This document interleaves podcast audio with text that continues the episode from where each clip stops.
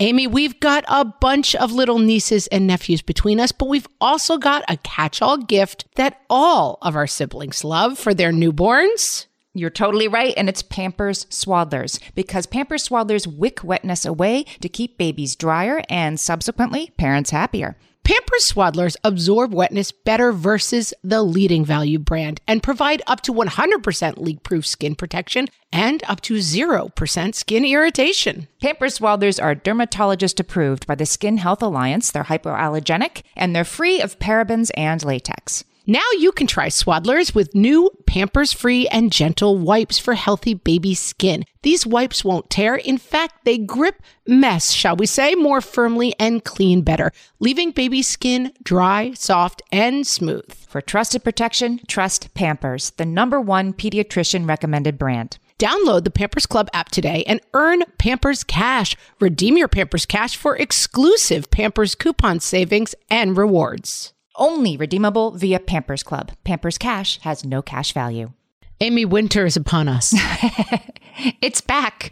Seasons are funny like that. They're cyclical. Yeah, it's here not they winter. come again. And now it's Yep. winter again. This interview is with Katherine May. She is the author of Wintering, The Art of Rest and Retreat During Difficult Times. And this book I still think of. It's just one of those books that just stays with you like almost nothing else I've ever read. After this interview, I went and bought 10 copies of the book Wintering and I gave them out as my holiday gifts Wow, last year wow. because I just thought this is the book that you need to read in the wintertime. And there is something about Katherine May beyond the fact that she's smart and has lots to say. She has a very pleasing voice. Oh, yes. Very pleasing. Very plummy. Whenever I'm feeling extremely stressed, I like to put this episode on. It's just like it's balm for my soul.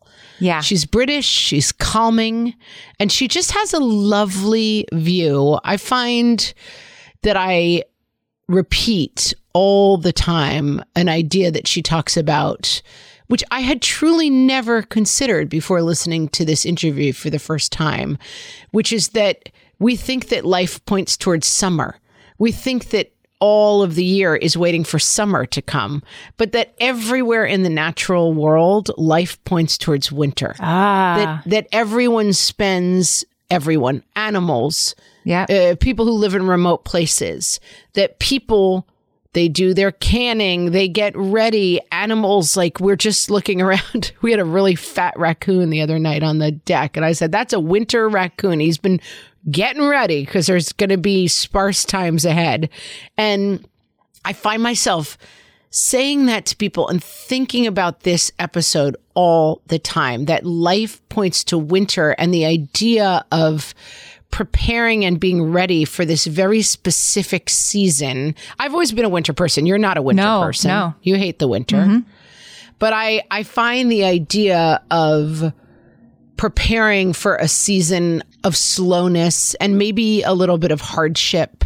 And obviously, the way that most of us live now, we're not really tucking in for the winter in the same way. But it's just lovely as a concept. and it's a metaphor because we might not all, you know, hunker down until the uh, the mountain pass opens in April. It's not that kind of hunkering down, but we all have seasons in our lives that can be wonderful things or can be really hard things that are kind of mm-hmm. cutting us off and and putting us into this place of isolation. And she really taught me in this episode that those things they're not bad or they don't have to be bad and being in that place isn't bad but it is inescapable. It happens to all of us sooner or later seasonally and it's something to be accepted and embraced. And that yeah it really they really helped me a lot too Absolutely. I think this is one of my favorite episodes of the podcast that we have ever recorded. me too And uh, I hope you enjoy it as well. Wintering with Katherine May. Hello and welcome to Fresh Take from What Fresh Hell Laughing in the Face of Motherhood. This is Margaret. And this is Amy, and today we're talking to Katherine May, who is the author of the new book, Wintering. Here's a little bit about Katherine. She's a writer of both fiction and nonfiction. Her journalism and essays have appeared in a range of publications, including the London Times, Good Housekeeping, and Cosmopolitan. She's a mom of an eight year old boy. She lives by the sea in Whitstable, England. Am I saying that right, Katherine? Is it Whitstable? You're saying exactly right, yeah. All right. And Katherine is also an avid lover of the outdoors, even when it's cold outside, which Margaret is fully behind. I'm trying to be. Katherine's new book is Wintering the Power of Rest and Retreat in Difficult Times. Welcome, Katherine. Thank you. Hello. Nice to meet you. I want to live by the sea where you live. I've never been there, but I know I want to live exactly where you live.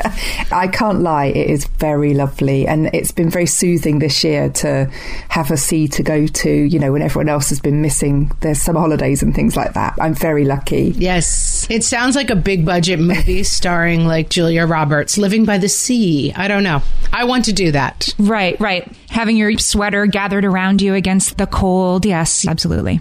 Oh, yeah, that's absolutely me. And actually, what's very funny is that this week there is a TV drama being filmed in Whitstable about Whitstable. And so they've kind of come and hypered up Whitstable. It's like all of the clapboard buildings along the seafront have now got these extra shutters over the doors and kind of cutesy signs. And they've replaced all our like plastic lobster creels with like woven ones, you know. Whatever that movie is, I will watch it twice. We will, yeah let us know. I am the exact audience for whatever that is. I would prefer if it doesn't involve, you know, tragedy. I want it happy. I want a lot of kissing. I want mm. by the sea romance. I think it's a detective drama, actually. So, yeah, could be quite good. Oh, love that even better. I'll take it. I would prefer romance, but I'll take it. So, this is a parenting podcast, Katherine, and we usually talk about parenting books. And this book sort of is a parenting book, but it's really just a book for everyone. Margaret and I love this book. We've been talking about it all week and really looking forward to this interview because this book captures the moment that we are all in in this pandemic so perfectly. And that was completely unexpected on your part. Is that right? Yeah, I didn't do anything to cause the pandemic. I just want to make that really clear. Are we clear? Has that detective out in Whitstable investigated that fully? Yeah, no, I you can't pin it on me. Honestly, I um, it was written long before the any hint of the pandemic had come along, but it has. It's landed at a time that really speaks to the moment we're in. I think, and that was. I wish I could say I'd predicted that, but I really had not. Can you give us? I find it a difficult book. I keep talking to people about this book, and it's a slightly difficult book to summarize. But can you give us, mm. just to start us off so people kind of know what we're talking about, a brief kind of summary overview of the book? Sure. So the book's called Wintering, and it's about our physical and metaphorical winters. So the times in our life when we feel like the world has pushed us out and we're kind of isolated, depressed, locked out in the cold but it's also drawing on our actual winters, the season of winter, to think about how we can conceptualize that time, I suppose, and how we can get insights from how, like other people, survive the winter, the physical winters, in order to learn how to ride out those periods in our own life when we're struggling.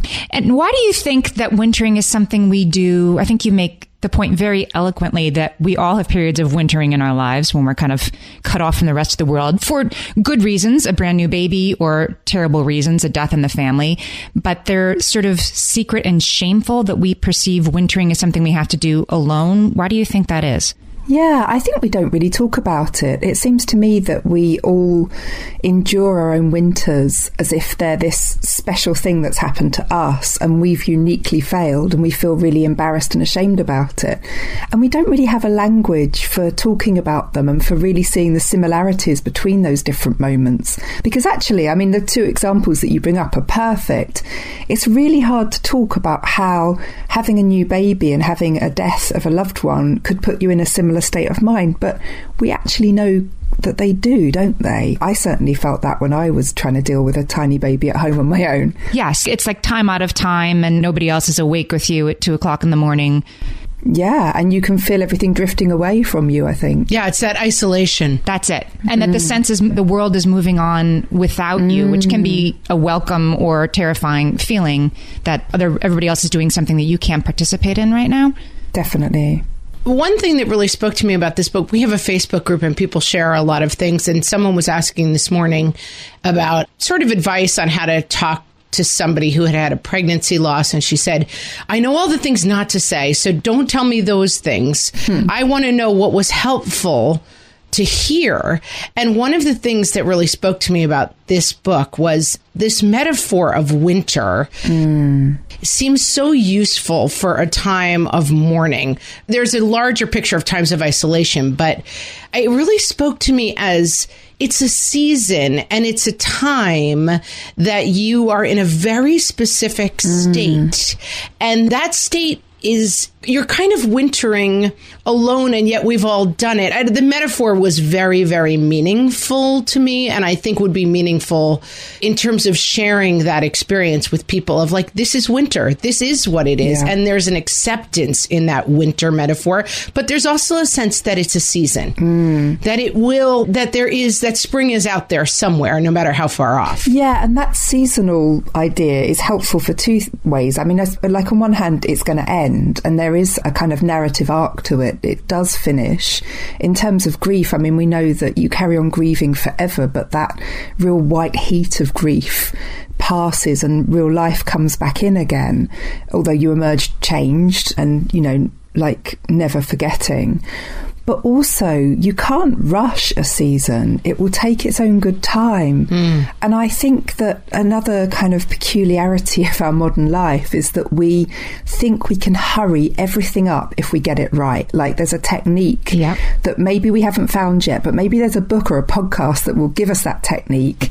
And then we probably can, our podcast. Yeah, it would be. If it was going to be there, it would be your if one. If it existed, it would be us. But I get your point yeah. that maybe it doesn't. It does doesn't. And I mean, grief is maybe a, such a universal experience that we can all recognize this that you can't hurry grief. There's nothing you can do to mitigate it.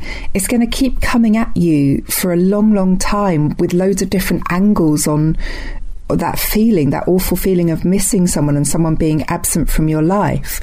And actually, the only way to deal with it is to ride it, to walk alongside it, to be part of it, and not to try and defer it somehow, I think. And I think going back to the person's question is that I have found through walking with other people in their loss and experiencing my own losses that that acknowledgement of winter is the key i think to connecting with people in grief fellow feeling mm. Yes, rather than saying, you know, it'll all be okay, things happen for a reason, God must have wanted another angel, these things that we hear that people are like, please don't say these things. Mm. That the problem with those things is that it's not it's that to the people who helped me the most in times of my own wintering were people who looked at me and said, You're in winter and that's hard. And that yeah it moves me just to say that out loud. You know, there's something very powerful in acknowledging, and that's what I think is so powerful about the book overall. Just acknowledging that winter yeah. is such a huge part of it that I think a lot of us try to skip. Yeah. Because we want to go right to like, you'll be okay, it'll be fine. And yes, yeah. Not every situation will be fine. And as you said, some griefs are with us and have changed us for the rest of our life. And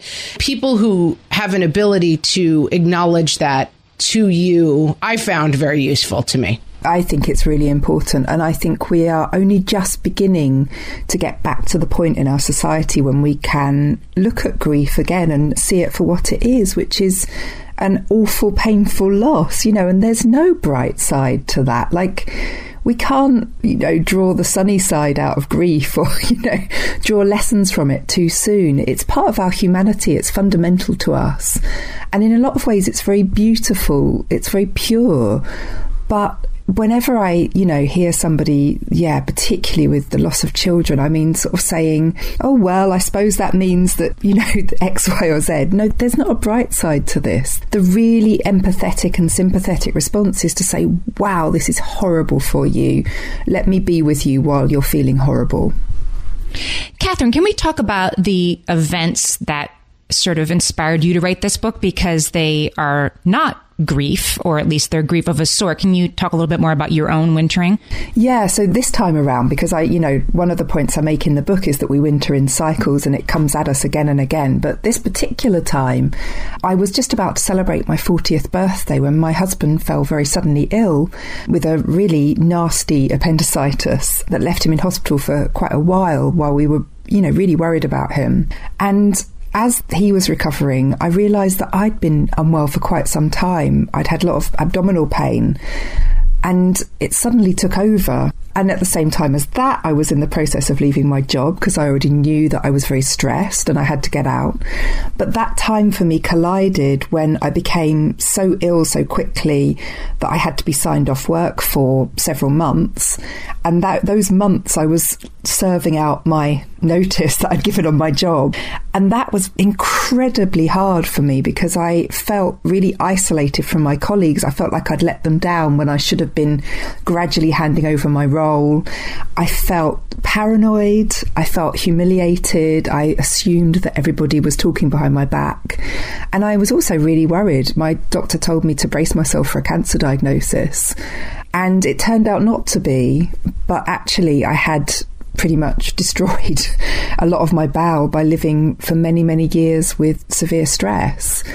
And so, once I'd got on top of that as much as you ever can, um, shortly after we had to take my son out of school because he had just stopped coping altogether. And we realised that our family life had got to the point where we were just firefighting every night and every morning to get him to and from school.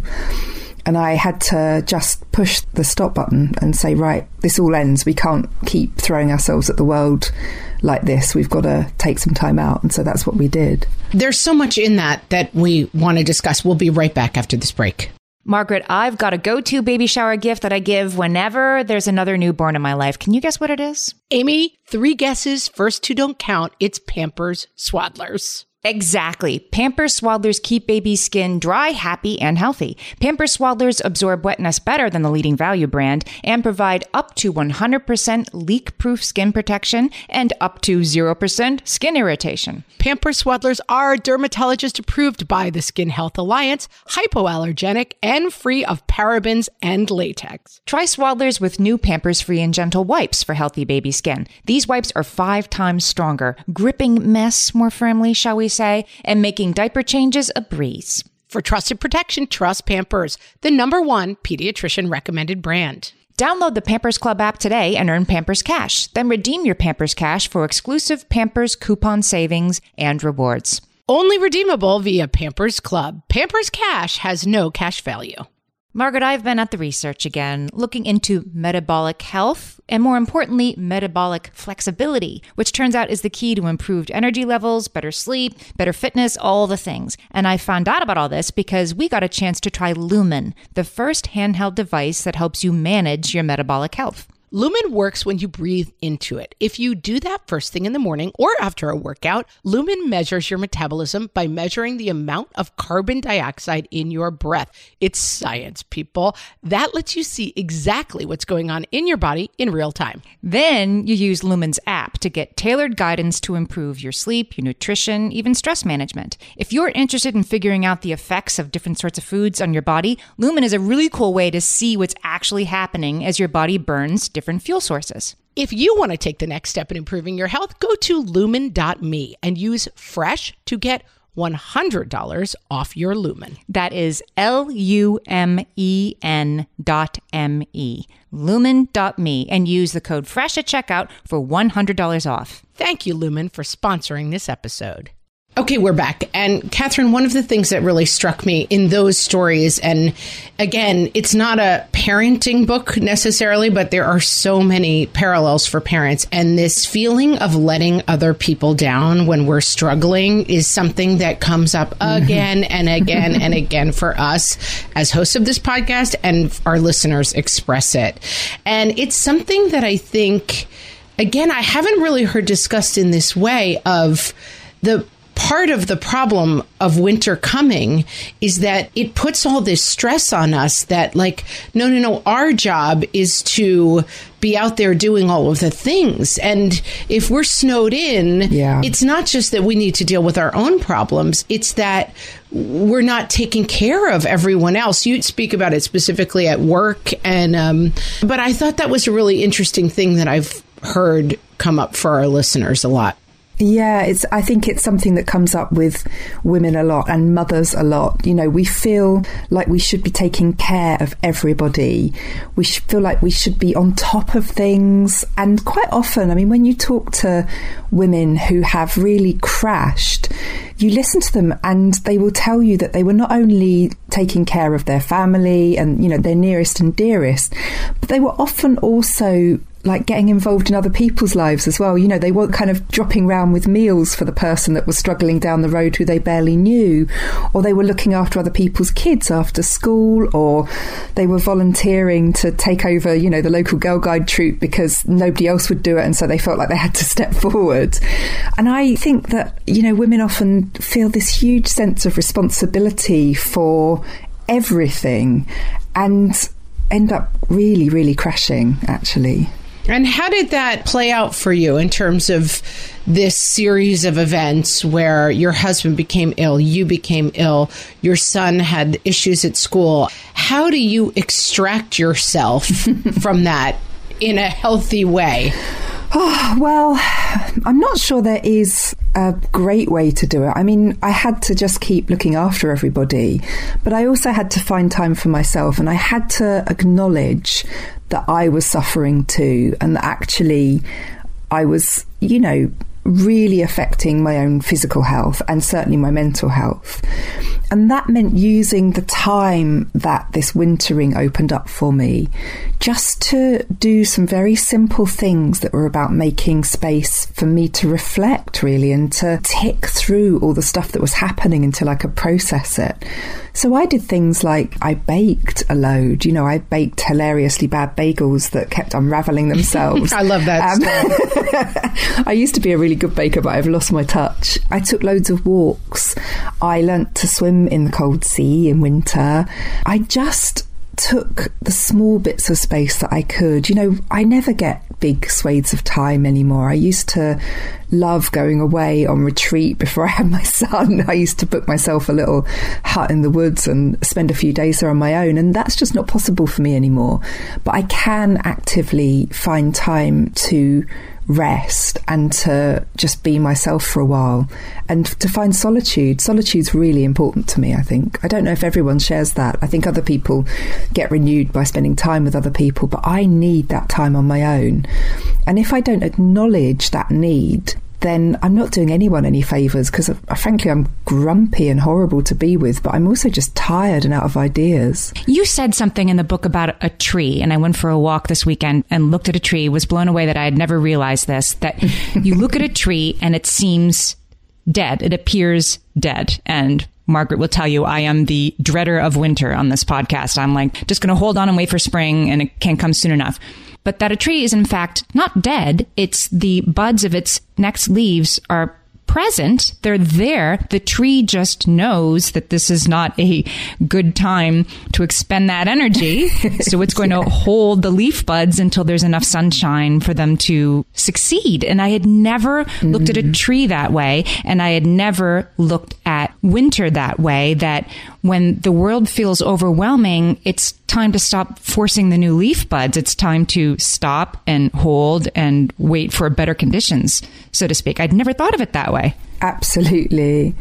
I mean, that was a huge learning for me was knowing that these little buds are on the trees right now and they look really bare. I'd never noticed that before. Isn't it funny that you can live a whole adult life and not know something as simple as that?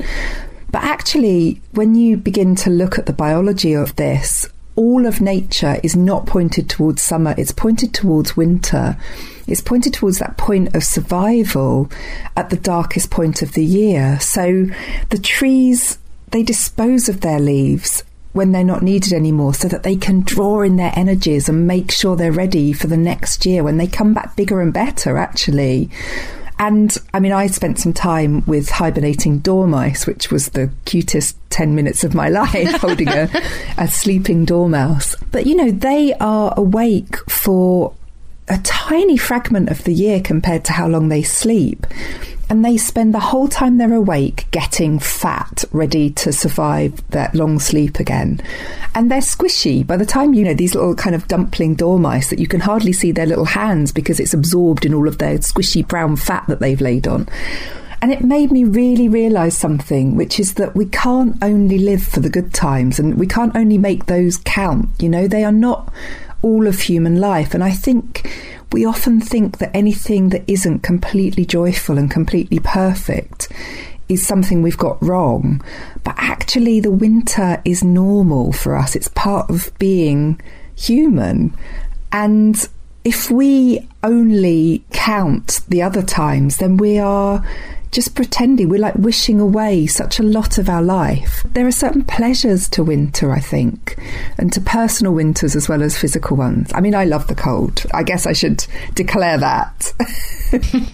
I'm a winter lover as well, but Amy's a harder sell. But I think that idea of life points to winter is again, it's so useful for myself personally and parents writ large, which is I think that this misperception that it is our job to be the joy cruise director for everyone in our lives and to make sure that every day is a, you know, party on the Lido deck and you're doing the limbo. And if you're not, mm. then I have somehow personally failed my duty as the happiness cruise director for the 400 people I know. And like, you're going to get your card and it's so, yeah. It's a pandemic, but I'm still going to make sure we have the elf on the shelf and, you know, whatever the, and some people take joy in those things. And there are moments of that. My house is festooned like Mad Woman with Christmas stuff because I wanted to cheer myself up. But that is what Christmas is, right? I mean, every year we put up the lights, we put up the decorations to sort of keep the darkness at bay. But I think that reorienting this idea for ourselves and our children that we had a very terrible tragedy that happened in our town that affected my kids and uh, counselors came to speak to us and one of the counselors said to me, and I've discussed it before because it made such an impression on me. She's like, You would never in a million years wish for something like this for your children. But at the same time, the lesson they will take from this, something so terrible happening when they were very young, yeah. it will expand their understanding and make room for more of life for them. That idea really moved me. And I think the same thing in this book, which is, that holding grief and badness and tragedy at bay, you're missing out. We always say, like, don't do it because someone wrote it in a book. Do it because it actually helps you. Mm. And I think allowing ourselves and allowing our children to sit in that winter and that grief and say, this is a time where you are in pain, but it's making you stronger. Yeah. In the same way that when you're exercising, you're in pain, but it's making you stronger. Like yes. it's an exercise in a way that is giving you something. You would never have wished for it, but don't miss the gift of it. And that's something I think about a lot in, in re- action to my kids because I think I have an instinct to be the cruise director. Yeah. And I'm trying to leave more room for like, yes, this does feel bad because you made a really bad choice and now you're sitting in some pretty gross consequences from that bad choice. And it does feel bad. And mm. allowing more room for winter for myself and my kids is something that I need to work on. I think that's so wise, and I know that I think about exactly the same issues so often too. And actually, like we talk a lot about making our kids resilient, don't we? We know that we ought to want our kids to be resilient. Yes. Grit is what everyone's obsessed with. We've got to have gritty kids. Yeah. But for that, for our kids to really become resilient, they need to be able to deal with darkness. And if we only ever show them happiness, if you, know, as you say, the kind of cruise director, like if they're only ever being jollied along and encouraged towards joy and happiness and like essentially looking happy so that we feel better about our parenting quite often. Yeah, that's great. Exactly.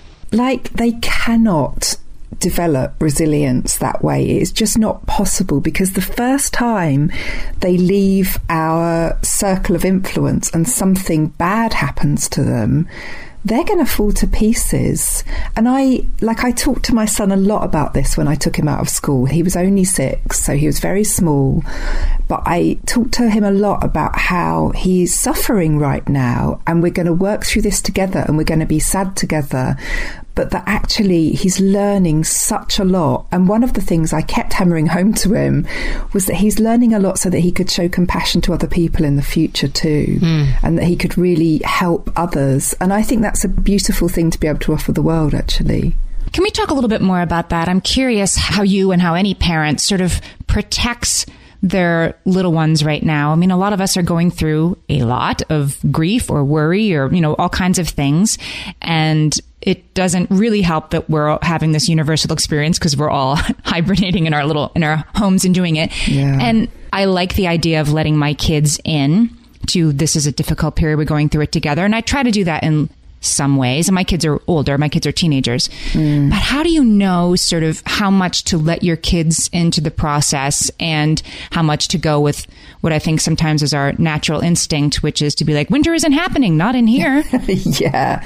Yeah. And that is a really, I found that balance very hard to come by because actually my first instinct was to say, right, we're going to watch the children's news together every day. And like, we're going to make sure we're being really mindful about what's happening here, but in a kind of measured way.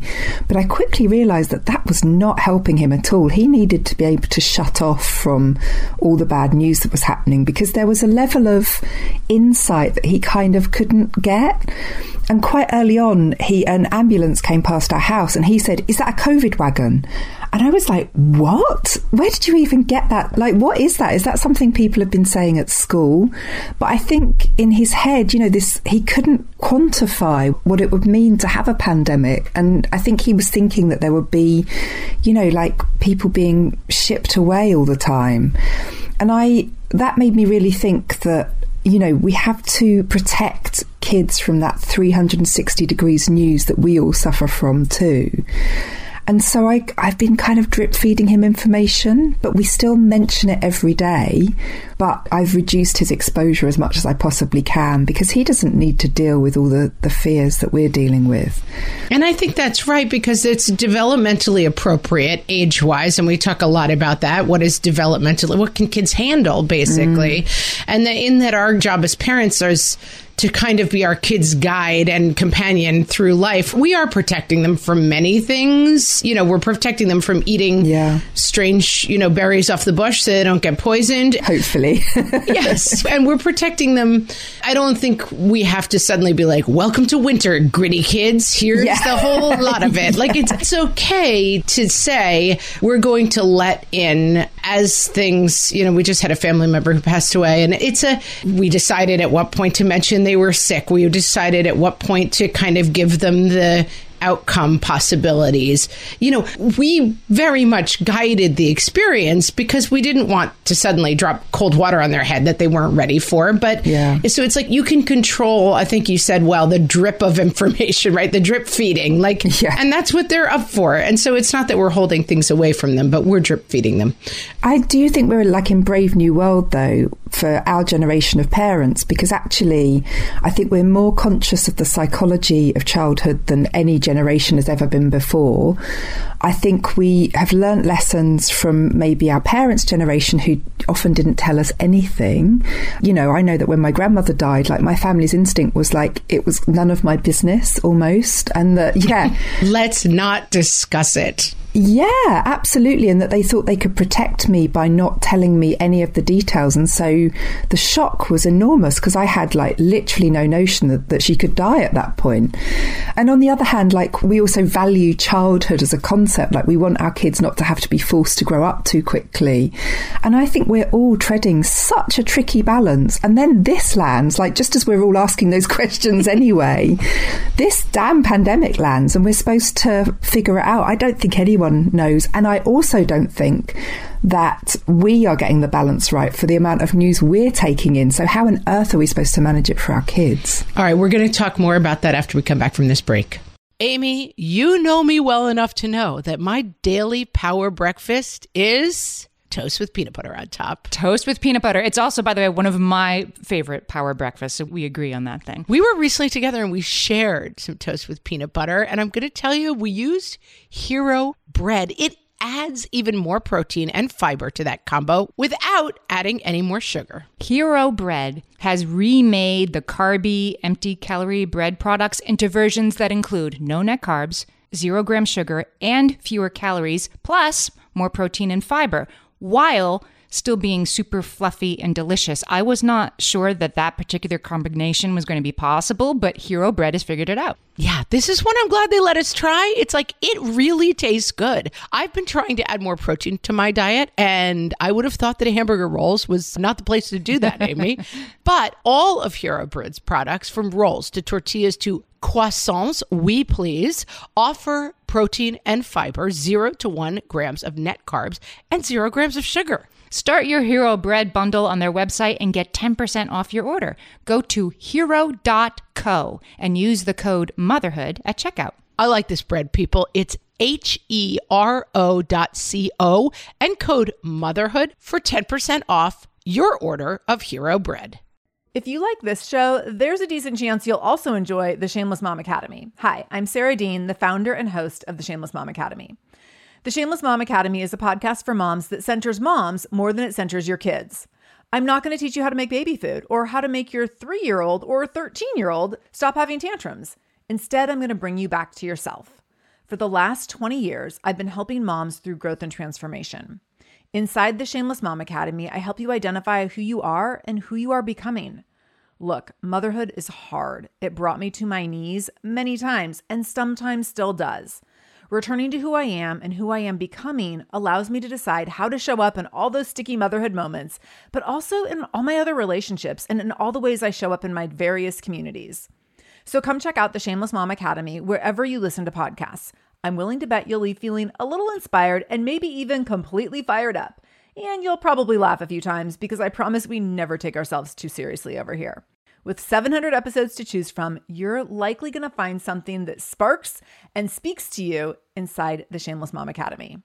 So, Katherine, let's talk a little bit more about what you learned in your research for this book about what nature can teach us about slowing down. Mm, oh, goodness. I learned so many wonderful things. I wanted to see what the animal kingdom did. So I thought a lot about hibernation and wondered about whether we as humans hibernate. And it came to me that actually our sleep pattern naturally changes in the winter. So there's some really interesting research like both historically and there's some kind of contemporary science that's been done by putting people through what a pre-industrial revolution winter would look like with no artificial light and no clocks. And I discovered that actually, instead of hibernating, human beings have a really interesting pattern of sleep during the winter, which is that they wake up in the middle of the night and that we tend to now read that as insomnia and see it as a really terrible thing. And again, we think we've failed because we think it's a medical condition and like our sleep's gone wrong. But actually, if you look back into history, there's evidence that people massively valued waking up in the middle of the night in winter. So they saw it as a time when they had like special quiet family time between maybe them and their partner or them and their kids. And it was also this very meditative time when they wouldn't be able to do much because there wasn't much light available, but they would perhaps be meditating, praying, having conversations with each other, having sex, all of the kind of lovely, quiet, intimate things that you might do with your time. And I you know, began to think about whether this is what our hibernating looks like a little bit. We're going to bed early, we're getting up late, but we're also finding this pocket of time in the middle of the night that's actually very special and very particular to winter. So that was maybe one like natural thing that I looked at. I also thought about how nature winters like how it like brings about efficiencies for winter how it strips itself down to the barest bones and then flourishes again in the spring. And there's a rhythm to that that maybe we've forgotten that we too can draw ourselves in sometimes and then bounce back into the world when we're good and ready and when the time's right rather than keep forcing ourselves through loads of social interaction when actually that's too much for us in the darkest seasons. And you also talk about cultural winter, so how certain cultures handle mm. winter and prepare for winter. Again, this idea of preparation. And what are the parallels for people thinking about this new conception of winter? Yeah, so I set out to find out what it was like if you were intimate with deep winter. So people that got snowed in every year. I mean, that's something that I've never had to deal with. Like, we don't get very much snow in Whitstable. So I looked at Scandinavian cultures and talked to people who, you know, would expect from, say, November to February to have their lives seriously curtailed every year because the temperature is way below zero and there's deep snow everywhere. They can't get around. And, you know, again, I learned that they prepare all through summer, just like the animal kingdom does. They preserve food so they've got delicious stuff to eat. They make sure that their home's repaired. They make sure that everything's ready for the winter. And they make special time during that winter period when they're locked in. So they don't try and pretend it's not happening and they don't think that it's a great thing. You know, we talk about how much Scandinavians love the snow and how they are, you know, really great with their hygge culture. Well, the truth behind that is that they do it because they absolutely have to, because they know there's so much darkness if they don't find a way to cope with it. You know, they know their alcoholism rates are high. They know their suicide rates high.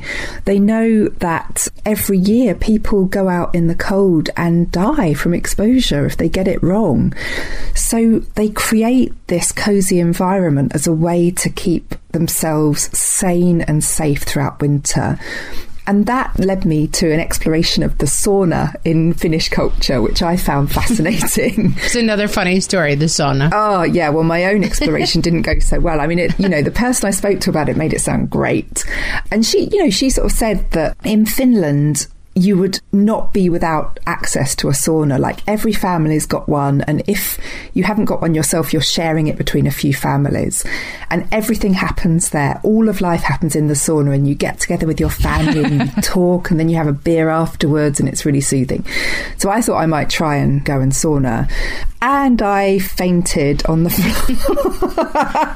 so that wasn't the right solution for you. I'm not good at heat. I am genuinely a chilly mortal. But yeah, I I had a very undignified moment of the whole sports centre arriving en masse to give me first aid while I was in my knickers on the floor. It was awful.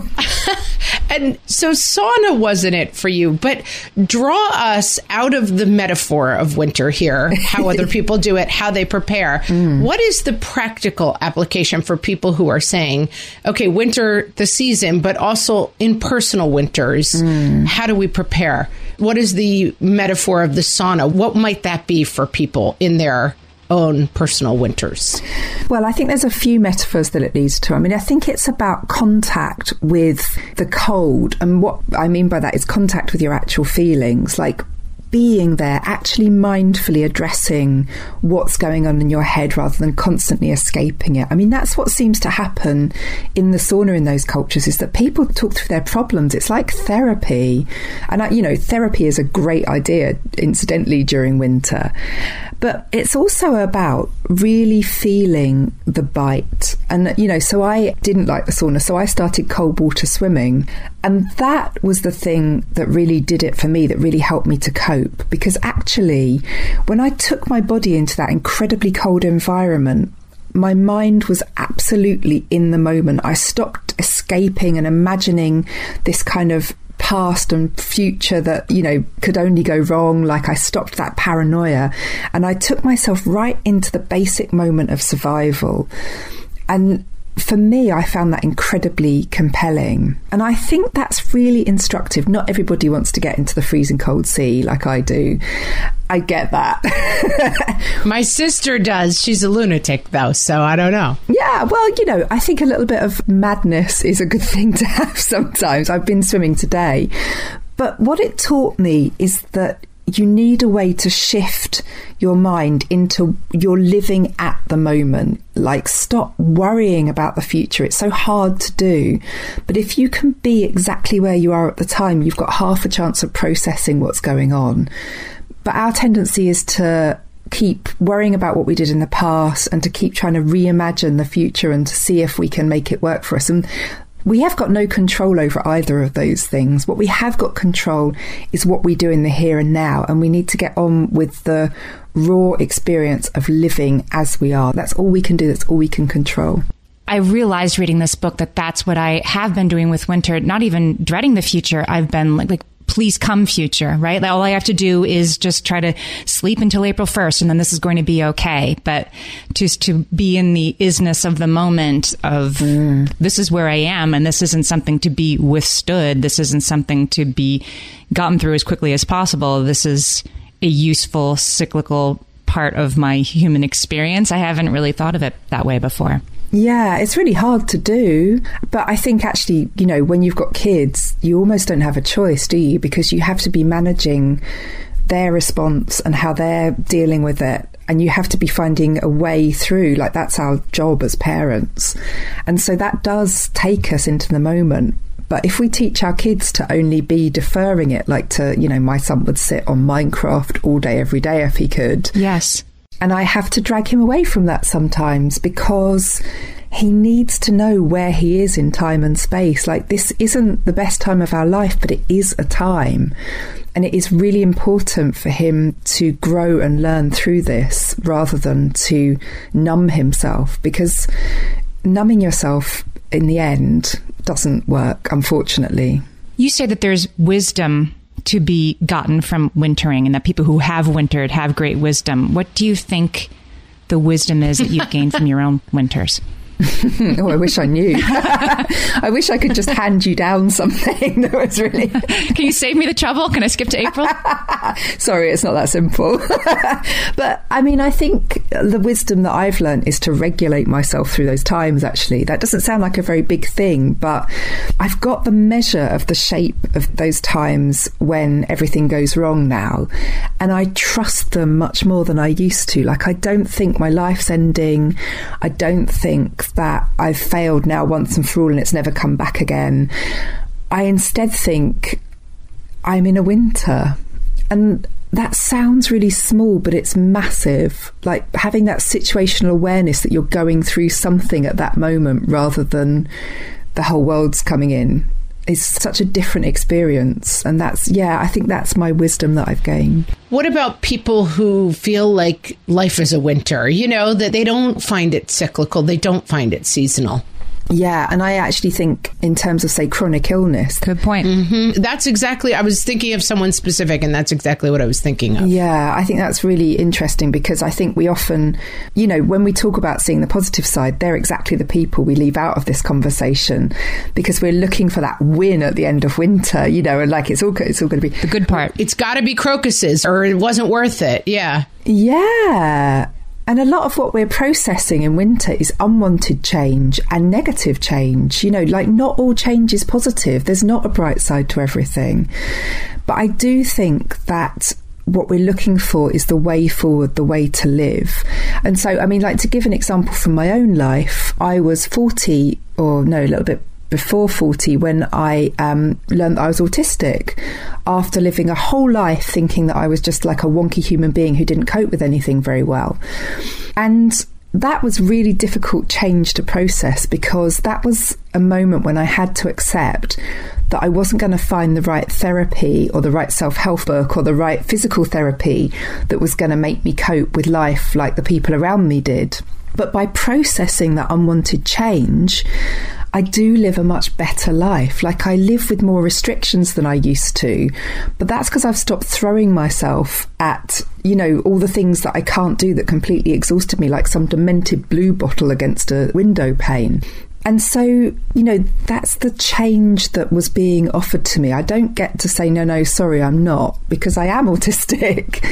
But it has let me make a load of adaptations that I'd never have thought to make before, which at first felt like restrictions, but now which feel actually really liberating.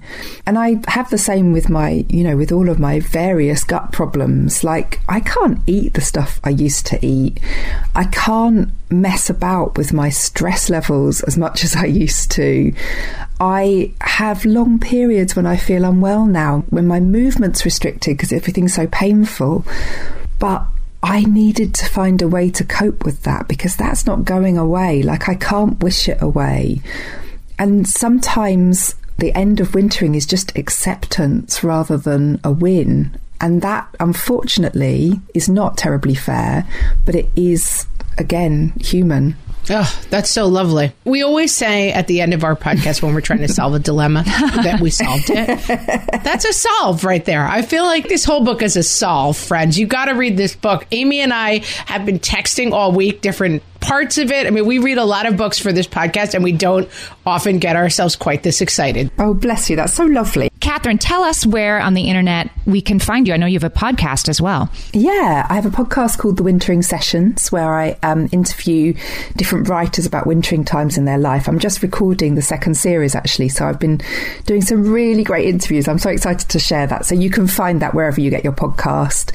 I'm on Instagram. I'm Katherine May underscore, and I'm on Twitter. Well, I've got a really complicated Twitter handle. I regret it every time I have to say it out loud. We'll link to it on the show page. Yeah, please do because it just sounds silly when you say it out loud, but when you look at it, it looks okay.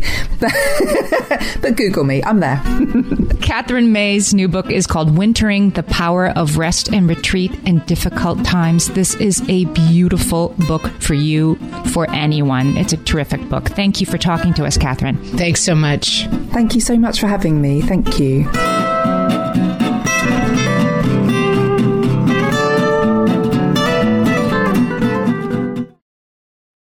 No one told us the truth about parenthood. Why? This is the podcast everyone needed before they had kids because now that those little ones are here, whew, there is a lot to unpack. I'm Rachel Shepardota, and I am your host for the podcast No One Told Us, where we tell the truth about parenting and let you in on all the stuff you really should have known about before having kids.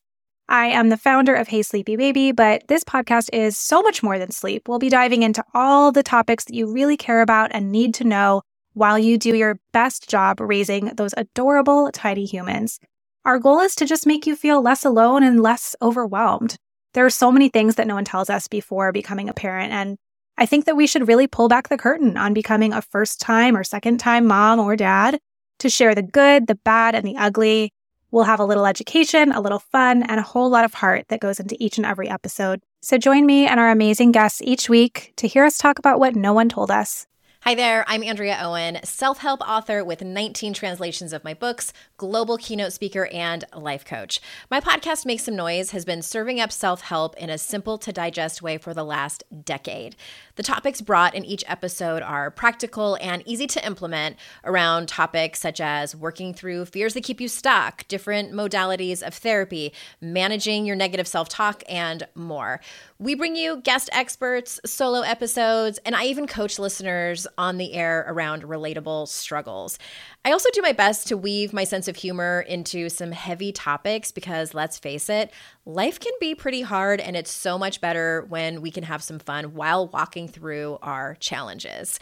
Whether you're seasoned in personal development or just starting out, Make Some Noise podcast will help you become the best version of yourself, the person you're proud of when you look in the mirror and show up in your life. Simply search Make Some Noise with Andrea Owen wherever you listen to your podcasts.